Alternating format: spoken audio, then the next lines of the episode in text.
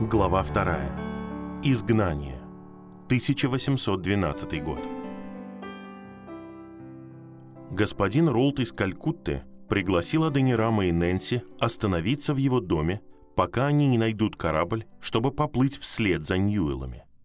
Они приняли его приглашение и переехали из Серампора примерно в то время, когда полковник Джилеспи отплывал.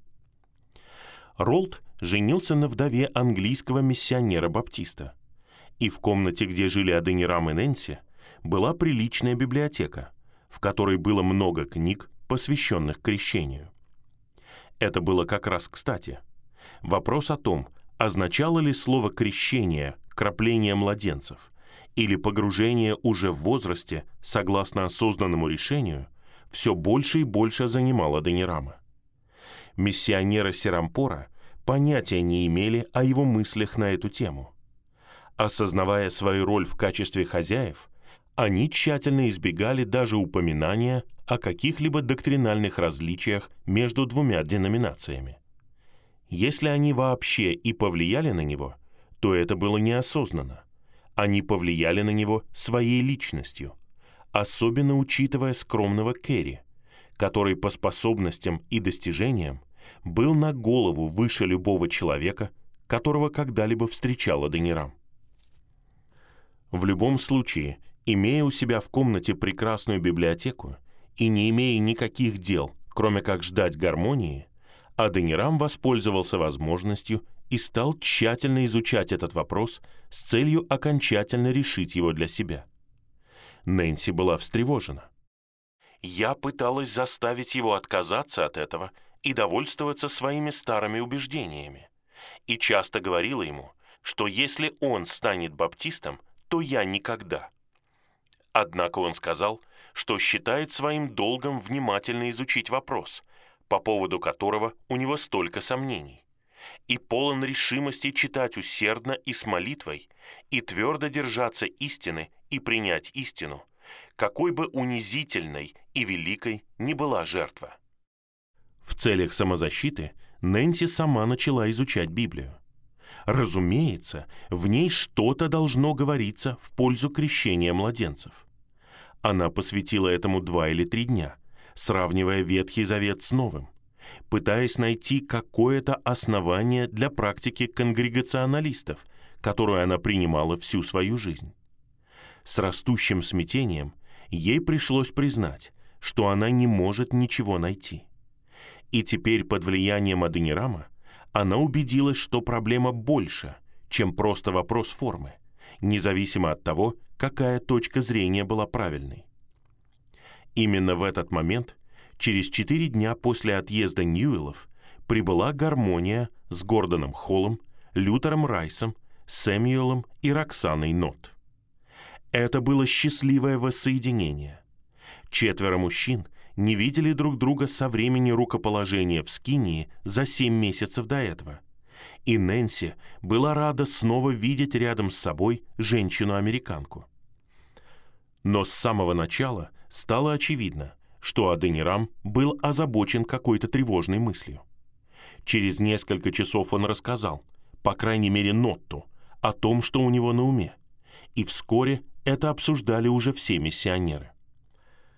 Новички сразу же задали вопрос, который никогда не возникал у Аденирама и Нэнси. Как они могли создать одну совместную миссию, если их партия включала две конкурирующие, как они считали, деноминации? Это было бы невозможно. Нэнси пришла в ужас. Если он откажется от своих прежних убеждений, он оскорбит своих друзей на родине, поставит под угрозу свою репутацию – и, что еще более важно, отделиться от своих товарищей-миссионеров. Но спорить с Адонирамом было бесполезно. Через несколько дней ей пришлось признать, что господин Джадсон убежден на основании Писания, что он никогда не был крещен и что он не может добросовестно совершать крещение младенцев. Это изменение убеждений обязательно приведет к разделению. Насколько бы едины мы ни были с нашими братьями во всех других отношениях и чрезвычайно привязаны к ним, нам невыразимо больно покидать их и уезжать в одиночку на отдельную станцию. Что касается ее самой, она часами сидела в их комнате в доме мистера Ролта, изучая Евангелие и листая множество томов в библиотеке. Но я должна признать, что лицо Писания благоволит убеждениям баптистов. Я намерена продолжить изучение этого вопроса и надеюсь, что смогу принять истину, какой бы она ни была. Это болезненное смирение для моих природных чувств. Серьезно думать об отказе от системы, в которую меня с детства учили верить и которую учили уважать, и принять ту, которую меня учили презирать. О, если бы Дух Божий мог озарить и направить мой разум, и не допустил бы того, чтобы я осталась в старом заблуждении или согласилась с новым. Бедная Нэнси. Это было не просто болезненное смирение. Это было что-то пугающее. В просторном доме господина Ролта с высокими потолками и множеством подобострастных слуг они практически не чувствовали себя как дома. Где бы она ни была, дома, как праздная белая женщина, или в паланкине на улице посреди множества рас, одежд и языков, везде она чувствовала себя чужой. Ощущая все больше и больше, что она вот-вот разорвет все связи с домом и будет брошена без поддержки в этом чужом мире, она с еще большей тоской мысленно обращалась к родному Брэдфорду. Печаль из-за того, что я теряю своих друзей, с которыми мне так приятно, и я чувствую, что это наслаждение еще теснее привязывает их к моему сердцу. Могу ли я забыть тебя, о моя страна? Могу ли я забыть сцены детства и более драгоценные сцены из более зрелых лет? Могу ли я забыть родительский кров, сестер, товарищей и друзей моей жизни? Нет, никогда.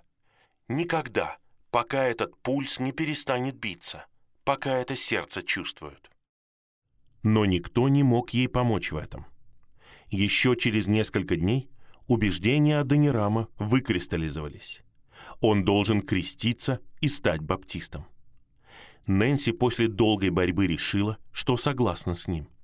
В конце августа он написал в Серампор письмо от них обоих, в котором заявил о своем убеждении, что погружение исповедующего верующего – это единственное христианское крещение. В этом исследовании я не одинок госпожа Джадсон провела аналогичное исследование и пришла к такому же выводу. Поэтому, чувствуя, что мы находимся в некрещенном состоянии, мы хотим исповедать нашу веру в Христа, приняв крещение в соответствии с его священными заповедями. Письмо Аденирама стало полной неожиданностью для миссионеров Серампора. С одной стороны, создавшаяся ситуация была не совсем им по вкусу американские конгрегационалисты могут счесть, что они соблазнили американцев баптистскими идеями. Но любое кратковременное смущение было вскоре забыто, поскольку вдруг открылись новые перспективы перед американскими баптистами. Как написал Маршман преподобному доктору Болдуину, пастору Второй Баптистской церкви в Лондоне, чьи труды сыграли большую роль в обращении Адонирама, может показаться, будто само провидение воспитало этого молодого человека, чтобы вы, по крайней мере, причастились рвения наших конгрегационалистских собратьев-миссионеров, находящихся рядом с вами. Я желал бы, чтобы вы участвовали в этой славной работе, поддерживая его. После того, как Бог дал вам миссионера из вашей собственной страны, веры и порядка – без помощи или знания человека, позвольте мне попросить вас и доктора Мессера, и братьев Болса и Мариарти смиренно принять этот дар. Аденирам тоже писал доктору Болдуину и доктору Болсу, пастору Первой Баптистской церкви Салема, с которым он познакомился перед отплытием. Теперь он напомнил ему, что в то время я предложил создать общество среди баптистов в Америке для поддержки иностранных миссий. Тогда я не ожидал, что лично буду заинтересован в этом предприятии. Единственное, что Аденирам мог сделать на данный момент, – это написать письма. Учитывая войну, возможно, пройдут месяцы, прежде чем конгрегационалисты узнают, что их первый американский иностранный миссионер теперь был баптистом. А баптисты узнают, что теперь у них есть иностранный миссионер, которого они не выбирали и не ждали. Фонды, местонахождение миссии, поддержка, организация – все это висело в воздухе. Но Аденирама не беспокоили эти вопросы. Он был удовлетворен тем, что крещение было единственно верным вероучением. Он был полон горячей решимости сам обращать язычников. А о других вещах пусть беспокоятся остальные. Аденирам и Нэнси были крещены погружением 6 сентября 1812 года. Церемонию провел Уорд в часовне Лай-Базар в Калькутте. «Итак», — писала Нэнси, — «мы утвержденные баптисты. Но не потому, что мы захотели ими стать, а потому что истина убедила нас. Мы постарались подсчитать цену и подготовиться ко многим серьезным испытаниям, связанным с этим изменением убеждений. Мы ожидаем того, что потеряем репутацию, а также любовь и уважение многих наших американских друзей. Но самое трудное обстоятельство, сопровождающее эту перемену, и то, что причинило нам наибольшую боль, это разделение, которое должно произойти между нами и нашими дорогими товарищами-миссионерами. Мы чувствуем, что мы совсем одни в мире. У нас нет настоящих друзей, кроме друг друга, и нет никого, на кого бы мы могли положиться, кроме Бога. Их новый статус заставил их заново подумать о том, куда они могут поехать. К настоящему времени Сэмюэл и Харриет Ньюэлл должны были быть на острове Франции. Нотты, Холл и Райс, думая о миссии на Мадагаскаре, планировали отплыть первым попутным кораблем. Через несколько дней после того, как они прибыли в Калькутту, им было приказано, как ранее Ньюэлом и Джадсоном, уплыть на корабле, на котором они прибыли. Но правительство дало им пропуск для отправления на остров Франции, если они смогут найти транспорт. А Денирам и Нэнси тоже получили разрешение уехать на остров Франции. Но как они могли это сделать теперь, когда они были баптистами? Они стали рассматривать другие варианты. Амбон на острове Малуку, Япония, Персия, Южная Америка. А Денирам даже начал на всякий случай изучать португальский язык.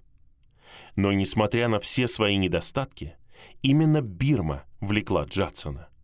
С тех пор, как он впервые прочитал посольство Ваву в своей комнате в Андовере, он так и не смог выкинуть эту странную страну из головы.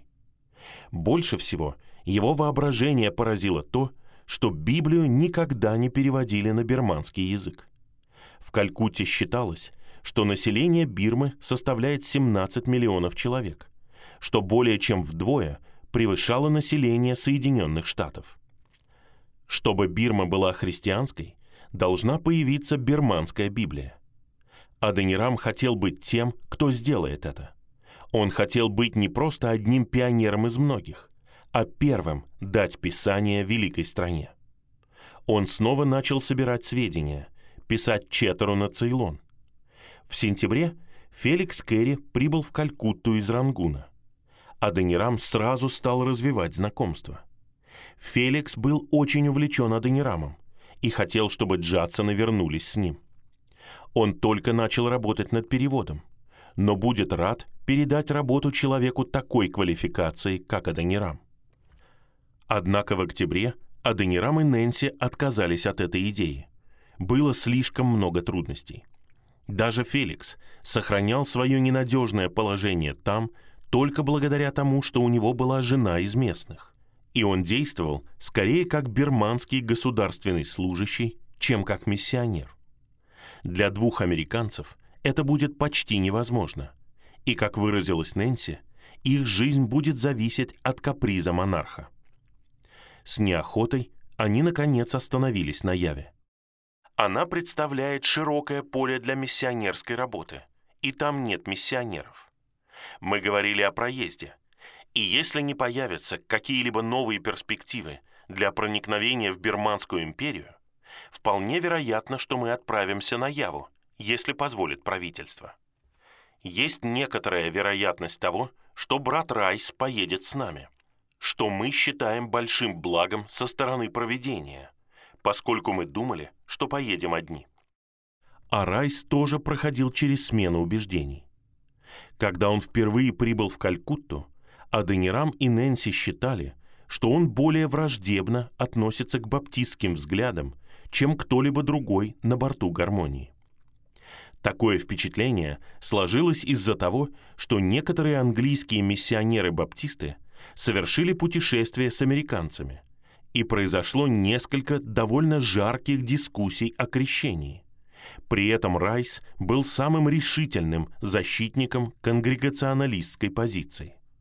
На самом деле, его громкая позиция была вызвана его собственными внутренними сомнениями, некоторые из которых восходили к дням его учебы в Уильямсе.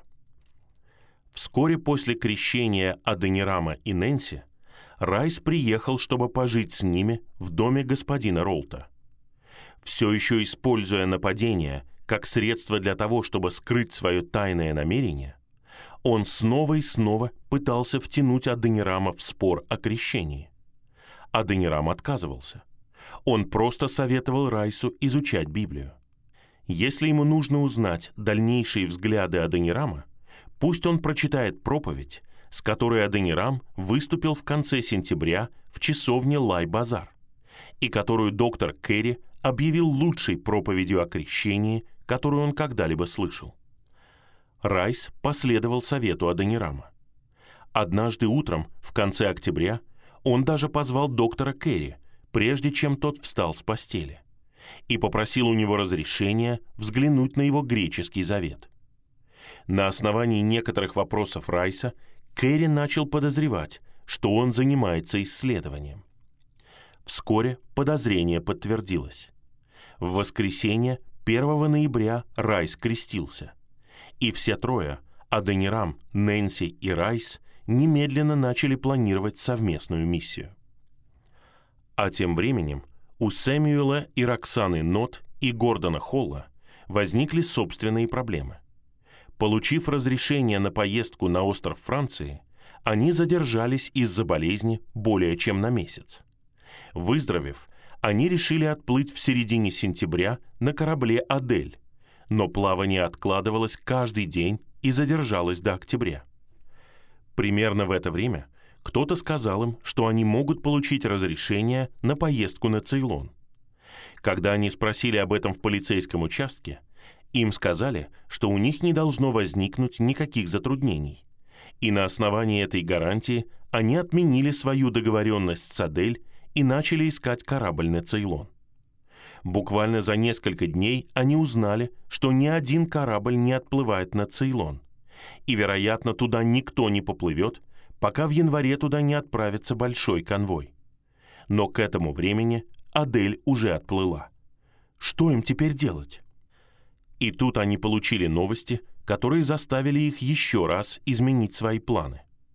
Они услышали, что в Бомбей прибыл новый губернатор сэр Эвен Неппин – он был вице-президентом британского и иностранного библейского общества и, как известно, дружил с миссиями. Они задались вопросом, а почему бы не поехать в Бомбей и не открыть там миссию?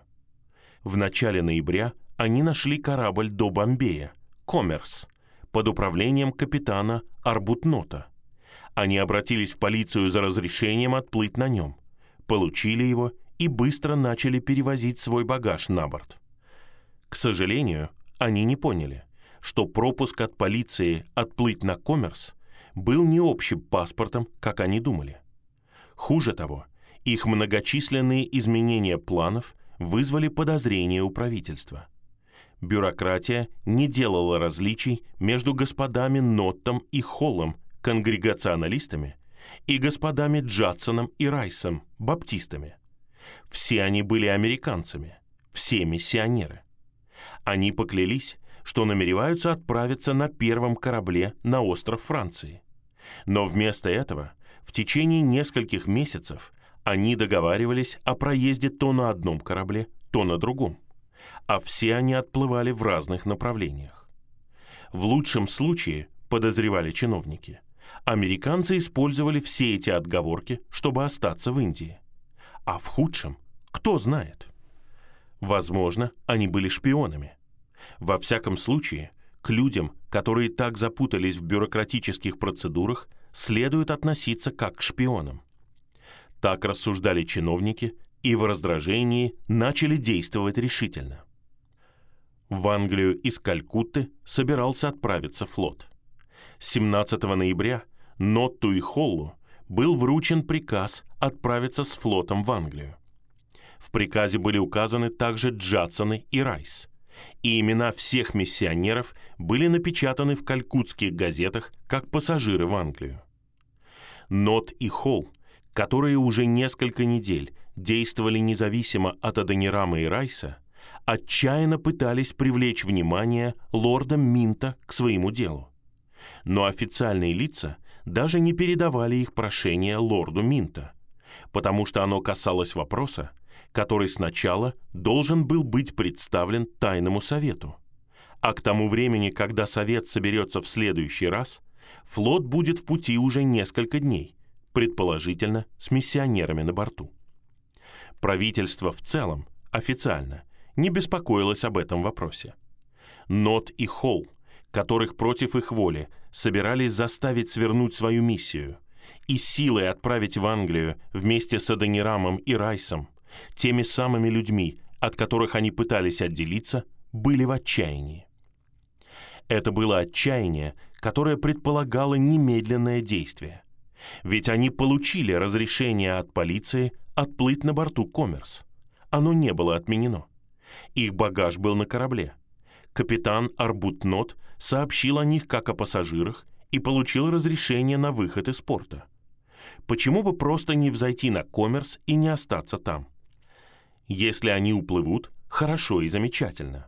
Если нет, тогда они отправятся в Англию с флотом, как и предписывало правительство. Капитан Арбутнот не возражал против этого. Его бумаги были в порядке, и что бы ни случилось, это не его вина. 20 ноября Нот, его жена и Холл отправились на борт «Коммерс». С точки зрения властей, они просто исчезли из виду разъяренные чиновники прочесали весь город в поисках их. Но каким-то образом полиция упустила из виду коммерс. Возможно, не совсем случайно. Тогда, как и сегодня, одно подразделение иногда работало в противовес другому. Тем временем Аденираму, Нэнси и Лютеру Райсу не сильно повезло. Аденирама и Райса вызвали в полицейский участок и вручили приказ отплыть с флотом. Когда они уходили, одному унтер-офицеру приказали сопровождать их до дома господина Ролта, а когда они прибыли туда, он сказал им не отлучаться без позволения. Но Адонирам и Райс были последними людьми на земле, которые подчинялись любому приказу, противоречащему их намерениям. Им потребовалось совсем немного времени, чтобы узнать, что корабль под названием «Ля Бель Креоль» отправляется на остров Франции через два дня. У них не было особого желания туда ехать, но, по крайней мере, это была не Англия, и власть компании там не распространялась. Единственная трудность заключалась в том, что у них не было пропуска для отплытия на корабле, какой получили Ноц и Холл для плавания на Коммерс. Они обратились к господину Мартину, начальнику полиции. Но в последнее время у господина Мартина было слишком много проблем с американскими миссионерами. Одна группа, или они были частью одной и той же группы, уже исчезла, и их так и не нашли. Возможно, в результате неправильно выданного полицейского пропуска. Он отказался выдавать какие-либо пропуска. После того, как им отказали в пропуске, они объяснили свою проблему капитану Криоля. «Сможет ли он, — спрашивали они, взять их на борт без такого пропуска. Капитан, любивший власти не более многих других в Калькутте, ответил, что он будет придерживаться нейтралитета. Вот его корабль. Они могут делать все, что им заблагорассудится. Этого было достаточно для Адонирама и Райса. Но как они собираются сесть на корабль, оставаясь незамеченными? Здесь руку помощи им протянул господин Ролд. Порт всегда закрывался на ночь, а ворота запирались. Открытие ворот без разрешения считалось серьезным преступлением. Тем не менее, благодаря влиянию и, возможно, небольшим подношениям нужным людям, господин Ролд договорился о том, чтобы Нэнси, Аденирам и Райс прошли через ворота в полночь 21 ноября. Ночью они выскользнули из его дома и вместе с Кули, нанятыми Ролтом для переноски их багажа, прошли через ворота на Креоль. На следующее утро, в воскресенье, судно пошло вниз по реке, и они поздравили себя с тем, что благополучно улизнули, даже впереди Коммерса, который остался у причала с Ноттами и Гордоном Холлом все еще на борту, которые надеялись, что полиция не найдет их. Все воскресенье Креоль беспрепятственно плыл по хугли, и три миссионера начали знакомиться с другими пассажирами, коих было четверо, не считая жены капитана. Причем ни один из них, судя по тому, что они игнорировали субботу, не был религиозным. К понедельнику у беглецов должно быть появилось чувство, что они оказались вне досягаемости Остинской компании. Если это так и было, они обманывали себя. Поздно, примерно через час после полуночи, Креоль окликнули и остановили. Наскоро одевшись, они покинули свою каюту, чтобы узнать, что случилось. Вскоре они узнали, что новости были хуже некуда. Лоцману только что передали сообщение из Калькутты, повелевающее ему встать на якорь и ждать дальнейших инструкций, поскольку на борту находятся пассажиры, которым приказано отправиться в Англию. Все трое немедленно провели совещание с капитаном. Не было никаких сомнений в том, что предвещает такой приказ. Скоро, возможно завтра, здесь появится полиция и обыщет корабль. Если миссионеров найдут, их заберут и отправят обратно в Калькутту и Англию. Они должны сойти с корабля до начала обыска. На берегу, примерно в миле от того места, где корабль встал на якорь, находилась английская таверна. А Данирам и Райс решили спрятаться там, пока не закончится обыск. Взяв небольшую шлюпку, они положили в нее несколько своих чемоданов и узлов и сошли на берег. Нэнси, по совету капитана, решила остаться на корабле с багажом. Он был уверен, что ее присутствие на борту не будет иметь никакого значения, даже если офицер будет отправлен на обыск судна. Возможно, полагаясь на межведовственное соперничество в Калькутте, он счел, что полиция увидит столько, сколько нужно. Если двоих мужчин не будет, они не обратят никакого внимания на Нэнси. Весь следующий день Аденирам и Райс оставались в таверне, в то время как Нэнси пребывала в беспокойстве на праздно качающемся на волнах креоле. Вечером на лодке доставили записку от владельца судна в Калькутте. Это ничего не добавило к тому, что они уже знали. Креоль должен оставаться на якоре до тех пор, пока не станет известно, есть ли на борту люди, которых капитану было запрещено принимать. Лоцман, стремясь помочь, отправил обратно владельцу письмо о том, что на судне не было таких лиц, а также список пассажиров.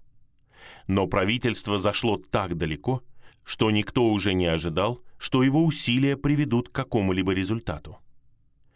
Позже, тем же вечером, Нэнси решила сама пойти в таверну ей разрешили использовать лоцманскую лодку с экипажем из шести туземцев, и она поплыла по темным, спокойным водам к берегу.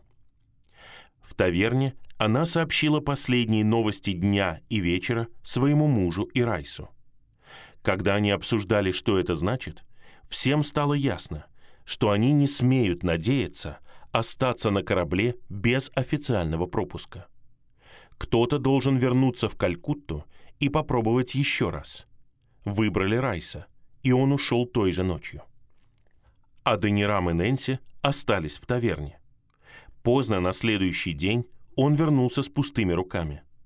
Полиция категорически отказалась выдать пропуск. Кроме того, теперь владелец Криоля разозлился на них за то, что они задержали плавание его корабля, который простоял на якоре в Хугли три полных дня. Он умыл руки и отстранился от этого дела. Отныне пусть миссионеры сами позаботятся о себе.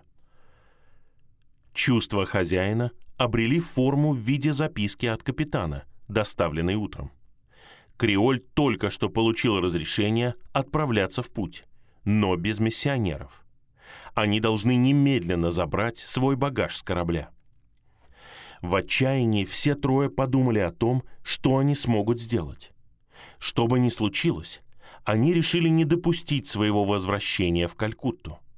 Они слышали, что в Фулте, в 16 милях ниже по течению реки, была еще одна таверна, которую держал англичанин, и они решили попытать счастье там.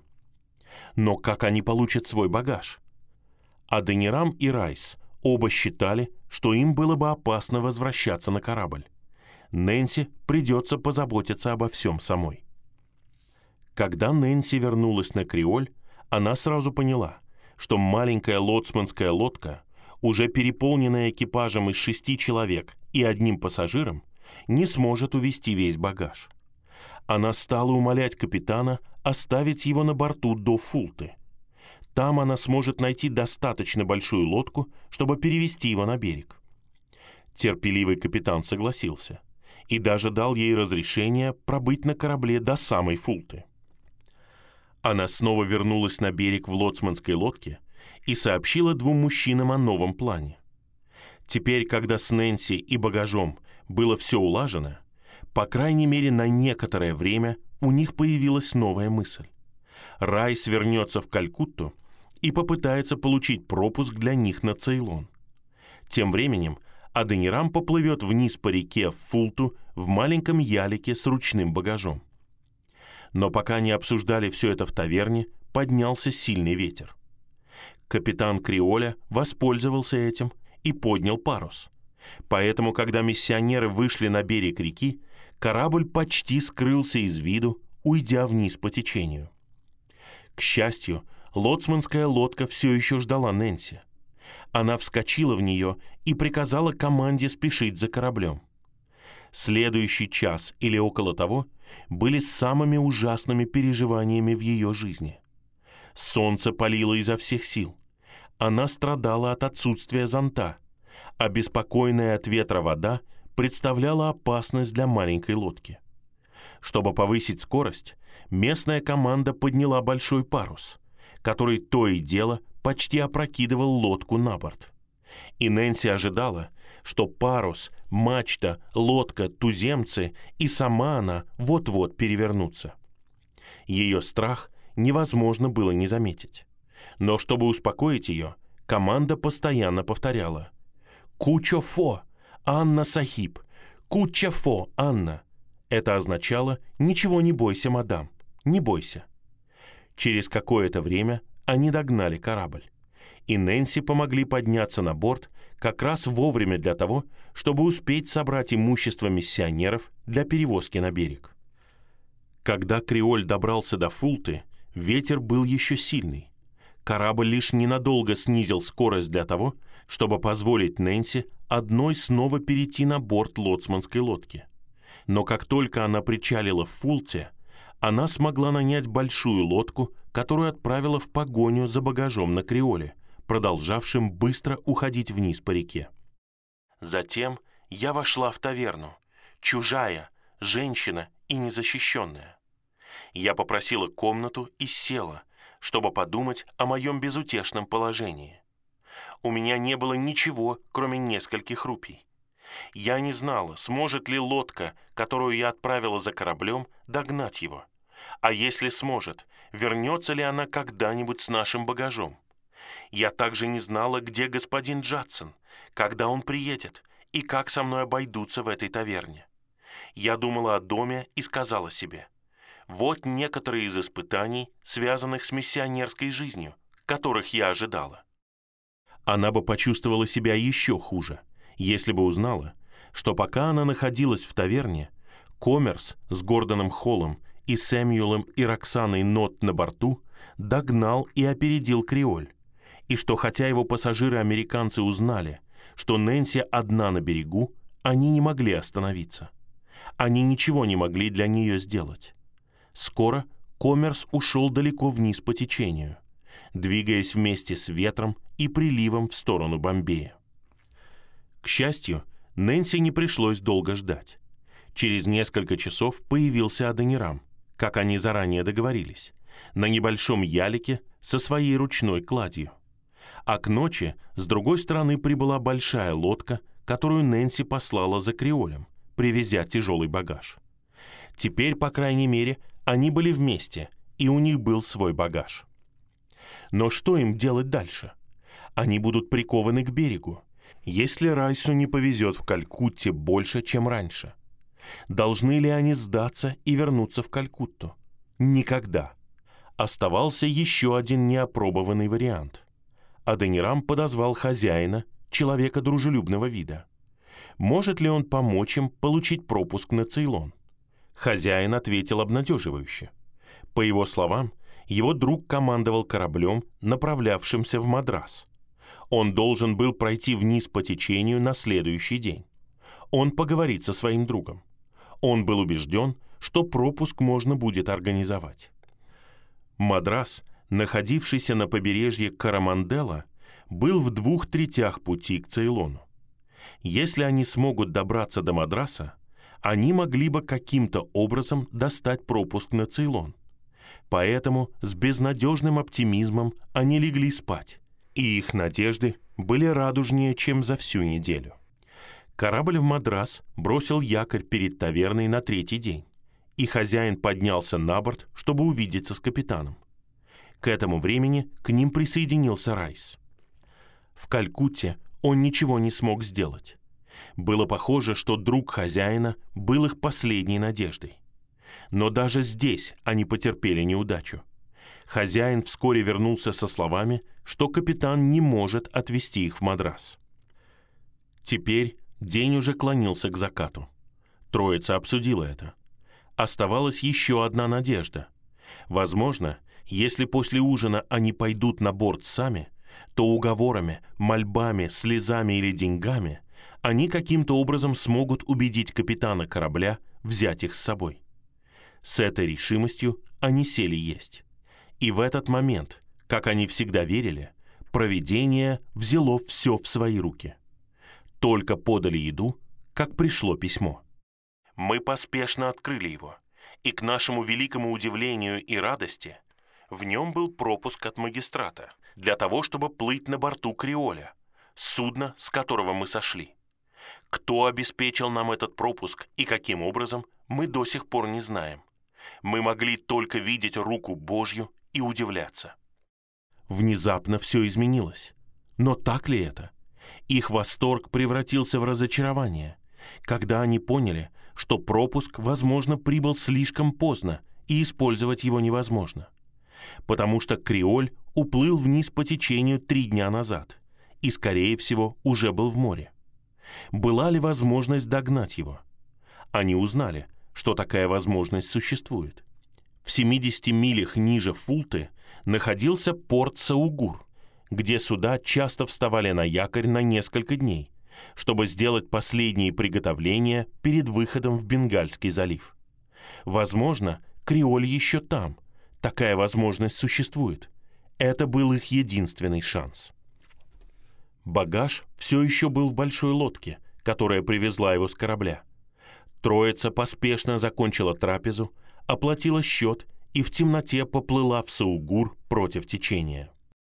«Это была самая тоскливая ночь для меня», — пишет Нэнси. Но господин Джадсон спал большую часть ночи. На следующий день подул попутный ветер, и до наступления ночи мы достигли Саугура, где на якоре стояло много кораблей, и среди них мы с радостью нашли Криоль. Он стоял на якоре два дня в ожидании кого-то из корабельной команды. В моей жизни не было более сладостного момента, чем когда мы увидели Криоль.